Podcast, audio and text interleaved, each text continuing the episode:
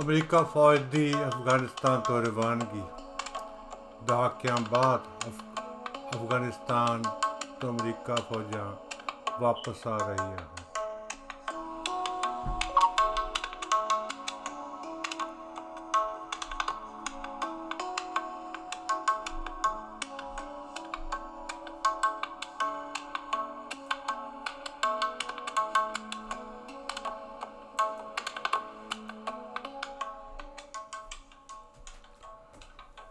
Oscar Wilde ਦੀਆਂ ਕੁਝ ਸਿਆਣੀਆਂ ਗੱਲਾਂ ਪੱਲੇ ਬੰਨਣ ਵਾਲੀਆਂ ਹਨ।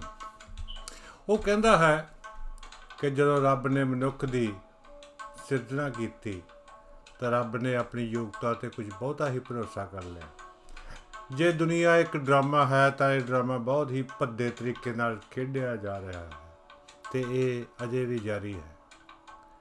ਕੁਝ ਜਿੱਥੇ ਵੀ ਜਾਣ, ਖੁਸ਼ੀ ਦਾ ਕਾਰਨ ਸਮਝ ਲਏ ਜਾਂਦੇ ਹਨ। ਤੇ ਕੁਝ ਜਦੋਂ ਵੀ ਚਾਹਣ। ਖੁਸ਼ੀ ਤਾਂ ਖੁਸ਼ੀ ਹੈ। ਤੁਸੀਂ ਉਸ ਨੂੰ ਪਾਉਣਾ ਕਿਵੇਂ ਹੈ? ਇਹ ਤੁਹਾਡੇ ਤੇ ਨਿਰਭਰ ਕਰਦਾ ਹੈ। ਇਹ ਨਿਰਭਰਤਾ ਜਾਤੀ ਵੀ ਹੈ ਤੇ ਸਮੂਹਕ ਵੀ। ਅੱਜ ਲੋੜ ਸਾਨੂੰ ਸਮੂਹਕ ਖੁਸ਼ੀ ਦੀ ਹੈ। ਲੜਾਈ ਦੇ ਮੈਦਾਨ ਵਿੱਚ ਵੀ ਖੁਦੋਂ ਖੁਸ਼ੀ ਉਦੋਂ ਹੀ ਪੈਦਾ ਹੁੰਦੀ ਹੈ। ਜਦੋਂ ਉਹ ਖਤਮ ਹੁੰਦੀ, ਦਿਸ ਪਵੇ। ਅਮਰੀਕੀ ਸੈਨਿਕਾਂ ਨੇ ਰਾਤੋਂ ਰਾਤ ਅਫਗਾਨਿਸਤਾਨ ਦੇ ਬਗਰਾਮ 에ਅਰ ਬੇਸ ਨੂੰ ਕਿਉਂ ਛੱਡਿਆ? ਪਿਛਲੇ ਰਾਸ਼ਟਰਪਤੀ ਦੀ ਵੀ ਮਨਸ਼ਾ ਸੀ ਕਿ ਅਫਗਾਨਿਸਤਾਨ ਵਿੱਚੋਂ ਫੌਜ ਵਾਪਸ ਸੱਦ ਲਈ ਜਾਵੇ। ਜੋ ਬਿਡੇਨ ਨੇ ਵੀ ਕਿਹਾ ਸੀ ਕਿ ਸਤੰਬਰ ਤੱਕ ਅਮਰੀਕੀ ਫੌਜ ਪੂਰੀ ਤਰ੍ਹਾਂ ਅਫਗਾਨਿਸਤਾਨ ਤੋਂ ਵਾਪਸ ਆ ਜਾਵੇਗੀ। ਖਬਰਾਂ ਜਾਣਨ ਦਾ ਉਤਸੁਕ ਰਹਿੰਦਾ ਹਾਂ, ਇਸ ਲਈ ਹੀ ਇੱਧਰ ਉੱਧਰ ਸਰਫਿੰਗ ਕਰਦਾ ਰਹਿੰਦਾ ਹਾਂ। ਕਈ ਵਾਰ ਕੋਈ ਖਬਰ ਦਿਲਚਸਪ ਲੱਗਦੀ ਹੈ, ਤਾਂ ਉਸ ਨੂੰ ਕਾਪੀ ਕਰਕੇ ਪੰਜਾਬੀ ਵਿੱਚ ਕਰ ਲੈਂਦਾ ਹਾਂ ਆਪਣੀ ਭਾਸ਼ਾ ਵਿੱਚ। ਹਾਂ, ਖਬਰ ਬਾਰੇ ਸਰੋਤ ਦੱਸ ਦਿੰਦਾ ਹਾਂ ਤਾਂ ਕਿ ਜੇ ਕਿਸੇ ਨੇ ਆਪ- ਆਪ ਖਬਰ ਪੜ੍ਹਨੀ ਹੋਵੇ, ਤਾਂ ਉਹ ਉਸ ਸਰੋਤ ਤੇ ਜਾ ਕੇ ਪੜ੍ਹ ਸਕਦਾ ਹੈ। ਕਈ ਵਾਰ ਅਸੀਂ ਪੂਰੀ ਨਿਊਜ਼ ਨੂੰ ਹੀ ਵੱਡੀ ਹੋਣ ਕਰਕੇ ਅੱਖੋਂ ਪਰੋਖੇ ਕਰ ਦਿੰਦੇ ਹਾਂ। ਬਸ ਮੇਰਾ ਇਹੋ ਮਕਸਦ ਹੈ। ਇਹ ਖਬਰ ਮੈਂ BBC ਹਿੰਦੀ ਵਿੱਚ ਪੜ੍ਹੀ। ਅੱਜ ਹੀ ਸਵੇਰੇ ਪੜ੍ਹੀ, ਕਿਉਂਕਿ ਕਨਸੋਆ ਸੀ। ਕਿ ਅਫਗਾਨਿਸਤਾਨ ਵਿੱਚ ਕੋਈ ਪਰਿਵਰਤਨ ਹੋਣ ਵਾਲਾ ਹੈ, ਜਿਸ ਦੇ ਨਾਲ ਲੱਗਦੇ ਦੇਸ਼ਾਂ ਨੂੰ ਵੀ ਪ੍ਰਭਾਵਿਤ ਕਰਦਾ ਹੈ।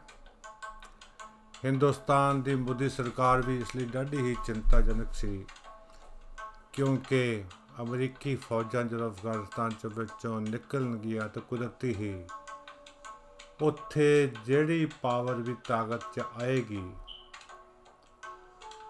ਉਹ ਲੋਕਾਂ ਦੀ ਕੋਈ ਮਨਪਸੰਦ ਅਖ- ਸਰਕਾਰ ਨਹੀਂ ਹੋਵੇਗੀ। ਸਰਕਾਰ ਤੇ ਹੈ, ਪਰ ਤਾਲਿਬਾਨ ਦਾ ਦਬਦਬਾ ਇਤਨਾ ਹੈ ਕਿ ਉਹ ਹੀ ਰਾਜ ਕਰਦੇ ਹਨ ਤੇ ਹੁਣ ਵੀ ਸ਼ਾਇਦ ਉਹ ਹੀ ਰਾਜ ਕਰਨ।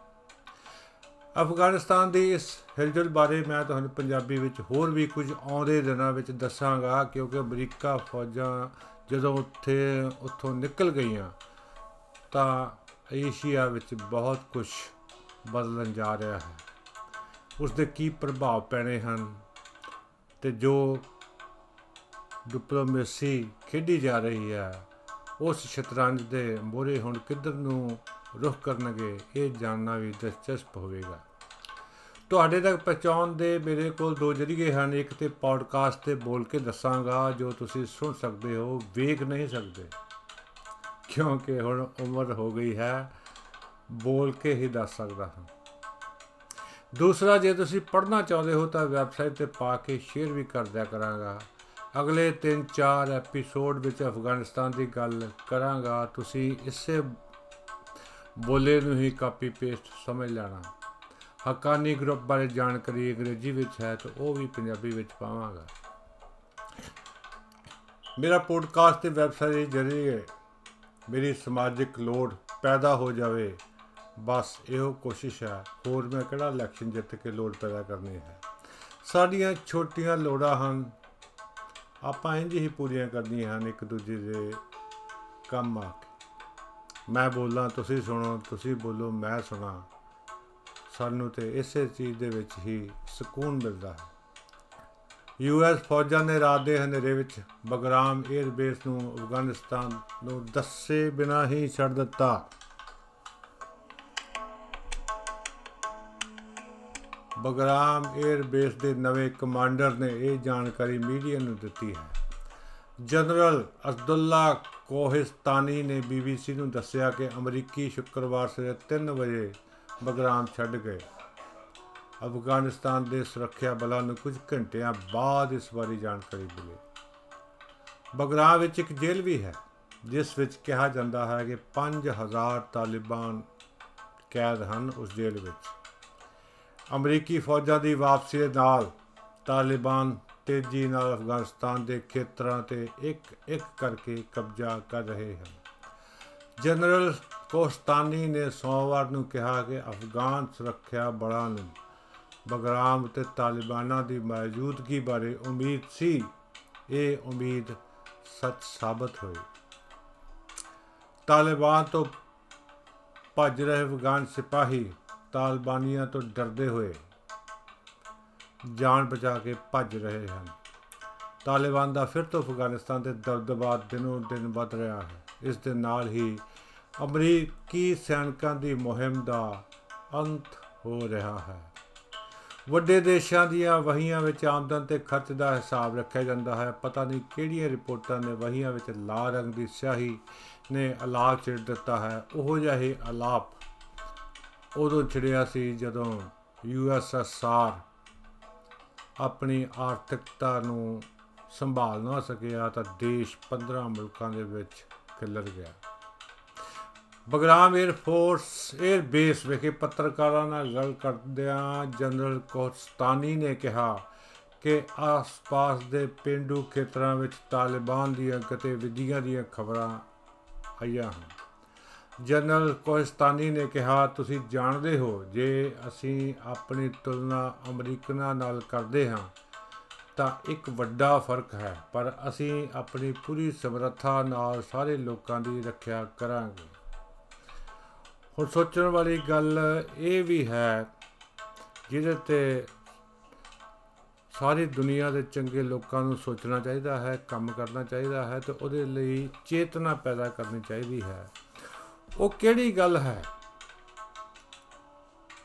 ਜਿਸ ਕਰਕੇ ਵੀਰਪਨ ਵਰਗੇ ਡਕੈਤ ਇਤਨਾ ਚਿਰ ਸਰਕਾਰਾਂ ਨਾਲ ਲੁਕਣ ਮਿੱਟੀ ਖੇਡਦੇ ਰਹੇ। ਉਹ ਹੈ ਉੱਥੋਂ ਦੇ ਸਥਾਨਕ ਲੋਕਾਂ ਨਾਲ ਉਹਨਾਂ ਦੀ ਹਮਦਰਦੀ, ਉਹਨਾਂ ਦਾ ਪਿਆਰ। ਇਹ ਪਿਆਰ ਕਿੱਥੋਂ ਪੈਦਾ ਹੁੰਦਾ ਹੈ? ਪਿਆਰ ਲੋੜ ਤੋਂ ਪੈਦਾ ਹੁੰਦਾ ਹੈ, ਜਦੋਂ ਲੋਕਾਂ ਦੀਆਂ ਬੁਨਿਆਦੀ ਲੋੜਾਂ ਵੀ ਸਰਕਾਰਾਂ ਪੂਰੀਆਂ ਨਹੀਂ ਕਰਦੀਆਂ, ਤਾਂ ਜਦੋਂ ਇਹੋ ਜਿਹੇ ਬਾਗੀ ਡਾਕੂ ਜਾਂ ਕੋਈ ਵੀ ਤੁਸੀਂ ਕਹਿ ਲਓ, ਉਹ ਜਦੋਂ ਉਹਨਾਂ ਦੀਆਂ ਛੋਟੀਆਂ ਜ਼ਰੂਰਤਾਂ ਪੂਰੀਆਂ ਕਰਦੇ ਹਨ, ਤਾਂ ਉਹ ਕੁਦਰਤੀ ਤੌਰ ਤੇ ਉਹਨਾਂ ਨਾਲ ਜੁੜ ਜਾਂਦੇ ਹਨ, ਤੇ ਜਦੋਂ ਲੁਕਾਈ ਵਿੱਚ ਲੁਕਿਆ ਹੋਇਆ ਕੋਈ ਵੀ ਇਨਸਾਨ ਇੱਕ ਮਹਿਫੂਜ਼ ਵਿਅਕਤੀ ਦੀ ਤਰ੍ਹਾਂ ਰਹਿੰਦਾ ਹੈ ਤੇ ਉਸ ਨੂੰ ਕੋਈ ਵੀ ਸਰਕਾਰ ਉਸ ਦੀ ਫੌਜ ਉਸ ਦੀ ਪੁਲਿਸ ਜਲਦੀ ਫੜ ਨਹੀਂ ਸਕਦੀ। ਇਹ ਤਾਲਿਬਾਨ, ਇਹ ਵੀਰਪਨ,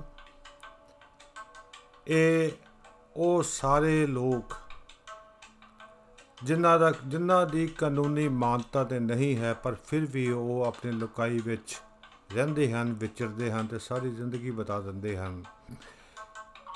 ਉਹ ਕੀ ਕਹਿੰਦੇ ਹਨ ਲੋਕਾਂ ਨੂੰ ਜਿਹੜੇ ਲੋਕ ਉਹਨਾਂ ਦਾ ਤਬਾਰ ਕਰਦੇ ਹਨ ਤੇ ਸਰਕਾਰਾਂ ਨੂੰ ਜਾਂ ਆਮ ਲੋਕਾਂ ਨੂੰ ਕੀ ਕਰਨਾ ਚਾਹੀਦਾ ਹੈ? ਟ੍ਰੈਡੀਸ਼ਨਲ ਵੈਲਿਊਜ਼ ਜਦੋਂ ਟਰਾਂਸਮਿਟ ਕਰਦੀਆਂ ਹਨ, ਇੱਕ ਤੋਂ ਦੂਜੀ ਦੂਜੀ ਤੋਂ ਤੀਜੀ ਪੀੜ੍ਹੀ ਤੱਕ, ਤੇ ਰੌਸ਼ਨ, ਸੋਚ ਇਹਨਾਂ ਲੋਕਾਂ ਤੱਕ ਨਹੀਂ ਪਹੁੰਚਦੀ। ਉਹ ਉਹਨਾਂ ਨੂੰ ਉੱਥੇ ਹੀ ਰੱਖ ਕੇ ਇਹੋ ਜਿਹਾ ਪਾਠ ਪੜਾਉਂਦੇ ਹਨ ਕਿ ਉਹਨਾਂ ਦਾ ਘੇਰਾ ਇੱਕ ਸੀਮਤ ਘੇਰਾ ਬਣ ਜਾਂਦਾ ਹੈ, ਜਿਸ ਵਿੱਚ ਰਹਿਣ ਲਈ ਉਹ ਕੰਫਰਟ ਜ਼ੋਨ ਮਹਿਸੂਸ ਕਰਦੇ ਹਨ। ਇਹ ਲੋੜ ਨੁਕਤਾ ਦੀ ਹੈ, ਪਰ ਪੂਰੀ ਕੌਣ ਕਰੇਗਾ? ਵੱਡੇ ਵੱਡੇ ਦੇਸ਼, ਵੱਡੀਆਂ ਵੱਡੀਆਂ ਤਾਕਤਾਂ, ਉਹ ਲੋਕਾਂ ਦਾ ਤੇ ਸੋਚਦੀਆਂ ਨਹੀਂ, ਉਹ ਸੋਚਦੀਆਂ ਹਨ ਆਪਣੇ ਹਿੱਤਾਂ ਦਾ। ਆ ਹਿੱਤ ਅੱਜ ਕੱਲ ਕਾਰਪੋਰੇਸ਼ਨ ਦੇ ਹਿੱਤ ਬਣ ਗਏ ਹਨ। ਉਹਨਾਂ ਇਹ ਇਹੋ ਹੀ ਕਾਰਨ ਹੈ ਕਿ ਜਿੱਥੇ ਵੀ ਦੁਨੀਆ ਦੇ ਕਿਸੇ ਵੀ ਹਿੱਸੇ ਵਿੱਚ ਜਿੱਥੇ ਖਣਿਜ ਮਿਲ ਸਕਦੇ ਹਨ, ਉੱਥੇ ਇਹ ਤਾਕਤਾਂ ਜਾ ਪਹੁੰਚਦੀਆਂ ਹਨ ਤੇ ਉੱਥੇ ਮਨੁੱਖੀ ਹੱਕਾਂ ਦਾ ਗੱਲ ਕਰਕੇ ਉੱਥੋਂ ਦੇ ਹਸਪਤਾਲ ਖੋਲ ਕੇ, ਉੱਥੋਂ ਦੇ ਸਕੂਲ ਖੋਲ ਕੇ ਇਹੋ ਜਿਹਾ ਮਿੱਠਾ ਜ਼ਹਿਰ ਦਿੰਦੇ ਹਨ ਕਿ ਲੋਕਾਂ ਨੂੰ ਸਮਝ ਨਹੀਂ ਆਉਂਦੀ। ਕਿ ਇਹ ਸਾਨੂੰ ਸਹੂਲਤਾਂ ਨਹੀਂ ਦੇ ਰਹੇ, ਇਹ ਸਾਨੂੰ ਲੁੱਟਣ ਆਏ ਹਨ। ਇਸ ਲੁੱਟ ਤੋਂ ਬਚਣ ਲਈ ਲੋਕਾਂ ਨੂੰ ਚੇਤਨ ਹੋਣ ਦੀ ਲੋੜ ਹੈ। ਇਹ ਜ਼ਰੂਰੀ ਨਹੀਂ ਕਿ ਕਿਸੇ ਬਾਹਰਲੀ ਤੱਕ ਨੇ ਆਉਣਾ ਹੈ, ਕਿਸੇ ਬਾਹਰਲੇ ਦੇਸ਼ ਨੇ ਆਉਣਾ ਹੈ, ਕਿਸੇ ਬਾਹਰਲੇ ਰਾਜ ਦੀ, ਰਾਜ ਦੇ ਲੋਕਾਂ ਨੇ ਆਉਣਾ ਹੈ। ਇਹ ਤੇ ਆਪਣੇ ਹੀ ਲੋਕ ਹਨ, ਜੋ ਆਪਣੇ ਨਿੱਜੀ ਹਿੱਤਾਂ ਦੀ ਖਾਤਰ ਆਪਣੇ ਹੀ ਲੋਕਾਂ ਦਾ ਸ਼ੋਸ਼ਣ ਕਰਦੇ ਹਨ। ਸਾਡੇ ਸਾਹਮਣੇ ਇੱਕ ਨਹੀਂ, ਬੇਹਿਸਾਬ ਉਦਾਹਰਣਾਂ ਹਨ। ਯੂਐਸ ਨੂੰ ਨੇ ਐਲਾਨ ਕੀਤਾ, ਸ਼ੁੱਕਰਵਾਰ ਨੂੰ ਐਲਾਨ ਕੀਤਾ ਕਿ ਉਹਨਾਂ ਨੇ ਬਗਰਾਮ ਖਾਲੀ ਕਰ ਦਿੱਤਾ ਹੈ। ਇਸ ਦੇ ਨਾਲ ਹੀ ਅਫਗਾਨਿਸਤਾਨ ਵਿੱਚ ਅਮਰੀਕੀ ਸੈਨਿਕ ਮੁਹਿੰਮ ਖਤਮ ਹੋ ਗਈ। ਰਾਸ਼ਟਰਪਤੀ ਜੋ ਬਿਡੇਨ ਨੇ ਇਸ ਸਾਲ ਦੇ ਸ਼ੁਰੂ ਵਿੱਚ ਕਿਹਾ ਸੀ ਕਿ 11 ਸਤੰਬਰ ਤੋਂ ਪਹਿਲਾਂ ਅਫਗਾਨਿਸਤਾਨ ਤੋਂ ਅਮਰੀਕੀ ਸੈਨਾ ਵਾਪਸ ਆ ਜਾਵੇਗੀ। ਜਨਰਲ ਕੋਇਸਤਾਨੀ ਨੇ ਕਿਹਾ ਕਿ ਅਮਰੀਕਨਾਂ ਨੇ 3.5 ਮਿਲੀਅਨ ਵਸਤਾਂ ਛੱਡ ਦਿੱਤੀਆਂ ਹਨ, ਜਿਸ ਵਿੱਚ ਹਜ਼ਾਰਾਂ ਪਾਣੀ ਦੀਆਂ ਬੋਤਲਾਂ એનર્ਜੀ ਡਰਿੰਕਸ ਤੇ ਰੈਡੀਮੇਡ ਖਾਣਾ ਸ਼ਾਮਲ ਹਨ। ਨਿਊਜ਼ ਏਜੰਸੀ ਏਪੀ ਨੇ ਦੱਸਿਆ ਕਿ ਅਮਰੀਕਨਾਂ ਨੇ ਬਿਨਾਂ ਚਾਬੀਆਂ ਦੇ ਹਜ਼ਾਰਾਂ ਵਹੀਕਲਸ ਅਤੇ ਸੈਂਕੜੇ ਬਖਤਰ ਗੱਡੀਆਂ ਛੱਡ ਦਿੱਤੀਆਂ ਹਨ। ਜਨਰਲ ਕੋਹਿਸਤਾਨ ਦੇ ਅਨੁਸਾਰ ਅਮਰੀਕੀਆਂ ਨੇ ਭਾਰੀ ਹਥਿਆਰ ਲੈ ਲਏ ਅਤੇ ਗੋਲਾ ਬਰੂਦ ਦੇ ਕੁਝ ਭੰਡਾਰਾਂ ਨੂੰ ਅੱਗ ਲਗਾ ਦਿੱਤੀ, ਪਰ ਕੁਝ ਛੋਟੇ ਹਥਿਆਰ ਅਤੇ ਗੋਲਾ ਬਰੂਦ ਛੱਡ ਗਏ। ਅਮਰੀਕਨਾਂ ਦਾ ਇੰਜ ਅਫਗਾਨਿਸਤਾਨ ਨੂੰ ਛੱਡ ਕੇ ਜਾਣਾ ਜੇ ਅਸੀਂ ਇਤਿਹਾਸ ਦੇ ਵਿਦਿਆਰਥੀ ਜਾਂ ਅਸੀਂ ਕੁਝ ਪੜ੍ਹਿਆ ਹੈ ਤਾਂ ਸਾਨੂੰ ਵੀਅਤਨਾਮ ਦੀ ਯਾਦ ਵੀ ਆ ਸਕਦੀ ਹੈ, ਕਿਉਂਕਿ ਵੀਅਤਨਾਮ ਦੇ ਅਖੀਰਲੇ ਦਿਨ ਵੀ ਕੁਝ ਇਸ ਤਰ੍ਹਾਂ ਦੇ ਹੀ ਸਨ। ਦੇ ਰਾਤ ਬਗਰਾਮ ਛੱਡਣ ਦੇ ਸਵਾਲ ਉੱਤੇ ਯੂਐਸ ਸੈਨਾ ਦੇ ਬੁਲਾਰੇ ਕਰਨਲ ਸੋਨੀ ਲੈਗੇਟ ਨੇ ਨਿਊਜ਼ ਏਜੰਸੀ ਏਪੀ ਨੂੰ ਦਿੱਤੇ ਆਪਣੇ ਜਵਾਬ ਵਿੱਚ ਕਿਹਾ ਕਿ ਅਫਗਾਨ ਨੇਤਾਵਾਂ ਨੂੰ ਅਮਰੀਕੀ ਸੈਨਿਕਾਂ ਦੇ ਜਾਣ ਦੀ ਜਾਣਕਾਰੀ ਦੇ ਦਿੱਤੀ ਗਈ ਸੀ। ਸ਼ੁੱਕਰਵਾਰ ਦੀ ਰਾਤ ਨੂੰ ਯੂਐਸ ਸੈਨਿਕਾਂ ਦੇ ਚਲੇ ਜਾਣ ਤੋਂ 20 ਮਿੰਟ ਬਾਅਦ ਬਗਰਾਮ ਵਿੱਚ ਬਿਜਲੀ ਕੱਟ ਦਿੱਤੀ ਗਈ ਅਤੇ 에ਅਰ ਬੇਸ ਹਨੇਰੇ ਵਿੱਚ ਡੁੱਬ ਗਿਆ। ਨਿਊਜ਼ ਏਜੰਸੀ ਏਪੀ ਦੇ ਅਨੁਸਾਰ ਇਹ ਲੁਟੇਰਿਆਂ ਲਈ ਇੱਕ ਸੰਕੇਤ ਸੀ ਜੋ ਬੈਰੀਅਰ ਤੋੜ ਕੇ ਖਾਲੀ ਇਮਾਰਤਾਂ ਵਿੱਚ ਦਾਖਲ ਹੋ ਗਏ ਤੇ ਉੱਥੇ ਉਹਨਾਂ ਨੇ ਲੁੱਟਮਾਰ ਸ਼ੁਰੂ ਕਰ ਦਿੱਤੀ। ਜੋ ਵੀ ਕਿਸੇ ਦੇ ਹੱਥ ਆਇਆ, ਉਹਨੇ ਉਹ ਚੀਜ਼ ਲੈ ਲਈ। ਬਚੀਆਂ ਹੋਈਆਂ ਵਸਤਾਂ ਨੇੜਲੇ ਕਬਾੜੀਆਂ ਤੱਕ ਪਹੁੰਚਣ ਲੱਗ ਪਈਆਂ ਤੇ ਕੁਝ ਯੂਜ਼ਡ ਸਮਾਨ ਵੇਚਣ ਵਾਲੀਆਂ ਦੁਕਾਨਾਂ ਤੇ ਪਹੁੰਚਣ ਲੱਗ ਪਈਆਂ। ਤੁਹਾਨੂੰ ਯਾਦ ਹੋਵੇਗਾ ਜਦੋਂ ਇਰਾਕ ਦੇ ਵਿੱਚ ਸਦਾਮ ਹੁਸੈਨ ਦੀ ਤਾਕਤ ਖਤਮ ਹੋਈ ਸੀ। ਉਦੋਂ ਵੀ ਕੋਈ ਸਰਕਾਰ ਨਹੀਂ ਸੀ ਤੇ ਲੋਕ ਦਫ਼ਤਰਾਂ ਵਿੱਚੋਂ ਜੋ ਵੀ ਮਿਲਦਾ ਸੀ, ਕੁਰਸੀਆਂ, ਮੇਜ਼, ਕੰਪਿਊਟਰ, ਉਹ ਸਦਾ ਦੇ ਚੱਕ ਕੇ ਆਪੋ ਆਪਣੇ ਘਰਾਂ ਨੂੰ ਜਾ ਰਹੇ ਸੀ ਤੇ ਉਹਨਾਂ ਨੂੰ ਡੱਕਣ ਵਾਲਾ ਕੋਈ ਵੀ ਨਹੀਂ ਸੀ ਕਿਉਂਕਿ ਉਹ ਸਰਕਾਰ ਤੋਂ ਬਿਨਾ ਇਲਾਕਾ ਸੀ। ਸਾਰਾ ਇਰਾਕ ਸੀ ਜਾਂ ਇਰਾਕ ਦੇ ਕੁਝ ਹਿੱਸੇ ਸਨ, ਪਰ ਉੱਥੇ ਵੀ ਅਸੀਂ ਟੀਵੀ ਜਰੀਏ ਵੀਡੀਓ ਕਲਿੱਪ ਰਾਹੀਂ ਇਹ ਸਾਰਾ ਕੁਝ ਦੇਖ ਚੁੱਕੇ ਹਾਂ। ਬਗਰਾਮ ਦਾ ਇਹ ਖੇਤਰ ਕਿਉਂ ਮਹੱਤਵਪੂਰਨ ਹੈ? ਆਖਿਰ ਤਾਲਿਬਾਨ ਕੌਣ ਹਨ? ਕੀ ਤਾਲਿਬਾਨ ਫਿਰ ਅਫਗਾਨਿਸਤਾਨ ਵਿੱਚ ਰਾਜ ਕਰਨਗੇ? ਇਹੋ ਜਿਹੇ ਕੁਝ ਸਵਾਲ ਹਨ ਜਿਨ੍ਹਾਂ ਤੇ ਅਗਲੇ ਦਿਨਾਂ ਵਿੱਚ ਆਪਾਂ ਵਿਸਥਾਰ ਨਾਲ ਗੱਲ ਕਰਾਂਗੇ।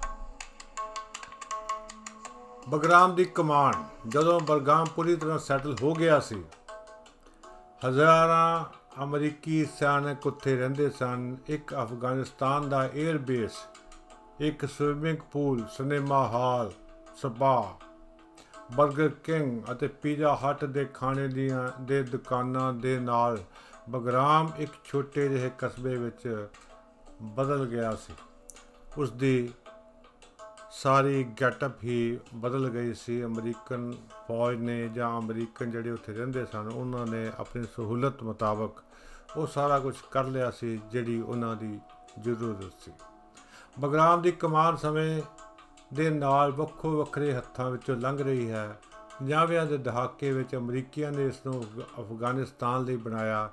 1979 ਵਿੱਚ ਜਦੋਂ ਲਾਲ ਫੌਜ ਨੇ ਅਫਗਾਨਿਸਤਾਨ ਉੱਤੇ ਹਮਲਾ ਕੀਤਾ, ਇਸ ਦੀ ਕਮਾਂਡ ਸੋਵੀਅਤ ਯੂਨੀਅਨ ਦੇ ਹੱਥ ਆ ਗਈ।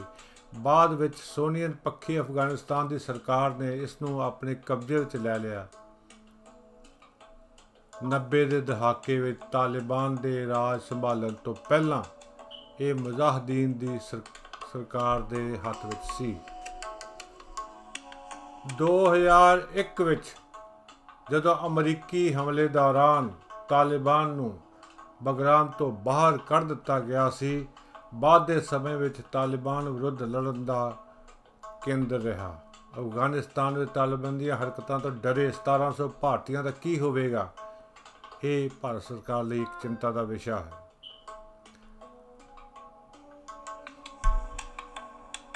ਤਾਲਿਬਾਨ ਦੀ ਵੱਧ ਰਹੀ ਗਤੀ ਤੋਂ ਪਾਕਿਸਤਾਨ ਕਿਉਂ ਚਿੰਤਤ ਹੈ? ਇਸ ਹਫ਼ਤੇ ਇਨ੍ਹਾਂ ਕੁਝ ਮੁੱਦਿਆਂ ਤੇ ਗੱਲ ਕਰਾਂਗੇ। ਇਹ ਜ਼ਰੂਰੀ ਨਹੀਂ ਕਿ ਅਸੀਂ ਹਰ ਗੱਲ ਹੀ ਕਰਾਂਗੇ, ਪਰ ਜੋ ਵੀ ਸਾਨੂੰ ਆਸੇ-ਪਾਸੇ ਅਖਬਾਰਾਂ ਤੋਂ ਮਿਲਦਾ ਹੈ, ਉਹ ਅਸੀਂ ਪੜਾਂਗੇ ਸਾਂਝੇ ਕਰਾਂਗੇ, ਤੁਹਾਡੇ ਵਿਚਾਰ ਆਉਣਗੇ ਤੇ ਅਸੀਂ ਸ਼ਬਦ ਮੈਨੂੰ ਸੁੱਝ ਨਹੀਂ ਰਿਹਾ। ਇਹਨੂੰ ਅਸੀਂ ਕੁਝ ਕਰਾਂਗੇ ਵੀ ਨਹੀਂ ਕਹਿ ਸਕਦੇ। ਇਹਨੂੰ ਅਸੀਂ ਐਂਟਰਟੇਨਮੈਂਟ ਦਾ ਨਾਮ ਵੀ ਨਹੀਂ ਦੇ ਸਕਦੇ, ਜੋ ਅਸੀਂ ਸਟਾਇਰ ਦੇ ਤੌਰ ਤੇ ਅਕਸਰ ਦੇ ਸਕਦੇ ਸੀ। ਅਸੀਂ ਸਿਰਫ ਇਹ ਕਰ ਸਕਦੇ ਹਾਂ ਕਿ ਉਹਨਾਂ ਲੋਕਾਂ ਨਾਲ ਹਮਦਰਦੀ ਹੈ। ਉਹਨਾਂ ਵਾਸਤੇ ਅਸੀਂ ਪ੍ਰਾਰਥਨਾ ਕਰ ਸਕਦੇ ਹਾਂ। ਇਹ ਪ੍ਰਾਰਥਨਾ ਅਸੀਂ ਉਹਨਾਂ ਅਮਰੀਕਨ ਸਿਟੀਜ਼ਨ ਲਈ ਵੀ ਕਰਦੇ ਹਾਂ। ਉਹਨਾਂ ਕੈਨੇਡੀਅਨ ਸਿਟੀਜ਼ਨ ਲਈ ਵੀ ਕਰਦੇ ਹਾਂ, ਜੋ ਅਤ ਦੀ ਗਰੀਬੀ ਵਿੱਚ ਰਹਿੰਦੇ ਹਨ। ਤੇ ਫਿਰ ਵੀ ਉਹ ਆਪਣੇ ਆਪ ਨੂੰ ਅਮਰੀਕਨ ਜਾਂ ਕੈਨੇਡੀਅਨ ਕਹਾਉਂਦੇ ਹਨ, ਅੱਜ ਦੁਨੀਆ ਦੇਸ਼ਲੈਸ ਹੋਈ ਪਈ ਹੈ। ਕਾਰਪੋਰੇਸ਼ਨ ਭਾਵੇਂ ਉਹ ਭਾਰਤ ਦੀ ਹੋਵੇ, ਪਾਕਿਸਤਾਨ ਦੀ ਹੋਵੇ ਜਾਂ ਅਮਰੀਕਾ ਦੀ ਹੋਵੇ, ਇਹਨਾਂ ਦਾ ਲੈਣ ਦੇਣ, ਇਹਨਾਂ ਦੇ ਕੰਟਰੈਕਟ ਆਪਸ ਵਿੱਚ ਜਦੋਂ ਹੁੰਦੇ ਹਨ ਤੇ ਦੋ ਹੀ ਕੌਮਾਂ ਨਜ਼ਰ ਆਉਂਦੀਆਂ ਹਨ। ਇੱਕ ਜੋ ਲੁੱਟ ਰਹੇ ਹਨ ਤੇ ਇੱਕ ਜੋ ਲੁੱਟੇ ਜਾ ਰਹੇ ਹਨ। ਧੰਨਵਾਦ।